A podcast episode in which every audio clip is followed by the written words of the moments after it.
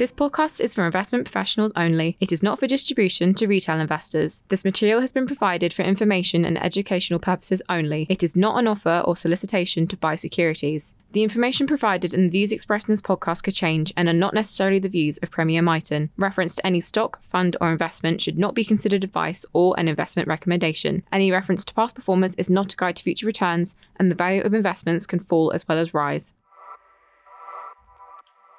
You're listening to the Bright Thinking series from Premier Miton, a regular podcast on investment views from Premier Miton's fund management team. I am Alex Ross, manager of the Premier Miton Pan European Property Share Fund. In this podcast, I will provide an insight into what the recent banking collapses mean for the European commercial real estate market. So, the recent demise of Credit Suisse and the cycle of interest rate increases by the European Central Bank have thrown into question the level of bank lending to the commercial real estate sector. But unbundling these concerns a little, in most European real estate markets, lessons have been learned from the global financial crisis, where poor real estate lending standards caused huge distress to the banking system, and this arguably instigated a seismic global recession. Just for example, in the UK, commercial real estate lending as a proportion of the bank's loan books is at around record low levels, and at around half the previous peaks which caused the real estate crashes of the late 80s and in 2008. Perhaps the only area in our markets where bank lending to real estate has been excessive is in Sweden. But this is also partly compensated for by the strong rental fundamentals and a market that is way ahead of the rest of the world in the delivery of sustainable buildings. Just looking at the pan European property market through the lens of borrowing costs and bond yields, we can see that to account for the higher borrowing costs and bond yields today, because of course of increasing interest rates, real estate yields do need to move higher. This expectation is starkly reflected in the deep discounts to asset values in pan European property share prices.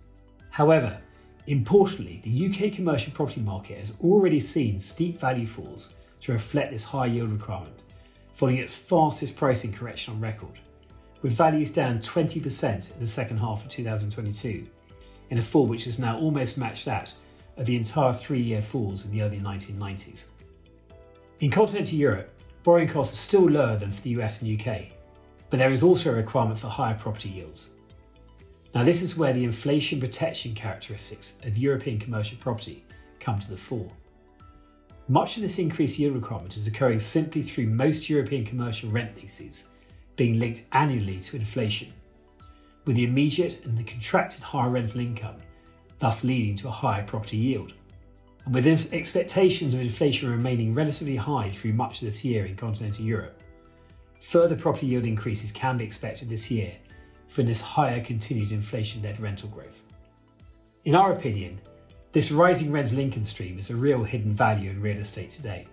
What is unique about this current real estate downturn, relative to the last two major downturns of the last 35 years, is the limited development leading into this crisis across Europe.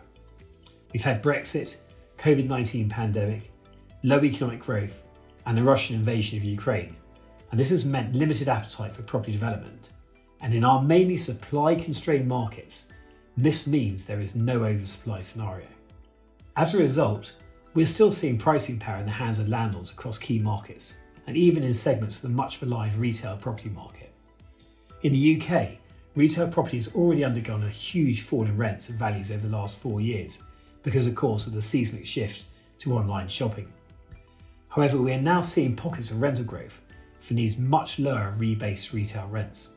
Within the office subsector, the post COVID rise of hybrid working has been hard to miss, of course. The knock on effect for the office market has been to throw into question the viability of office buildings. However, in our view, we will see a clear polarisation of demand like never seen before. Energy inefficient, brown offices will see very limited tenant demand. But modern, well located, energy efficient green offices are seeing increased demand. Now, this demand is coming from major companies who require smaller, due to, of course, hybrid working, but better quality, sustainable office space, as they seek to both improve their carbon footprint and attract the best employees who will, of course, increasingly demand a sustainable workspace. It may even surprise some, but we are still seeing some rental growth within most European capital cities for these best in class buildings. and the viability of the future supply of these will require tenants to pay higher rents as construction costs continue to increase. So we've worked through what some would consider some solid fundamentals in this podcast. Yet sentiment around pan European stock market listed real estate is deeply negative to a degree that arguably we have not experienced since the depths of the last financial crisis. This negativity is reflected in the listed pan European real estate market, now trading at around a record discount to its underlying net asset values.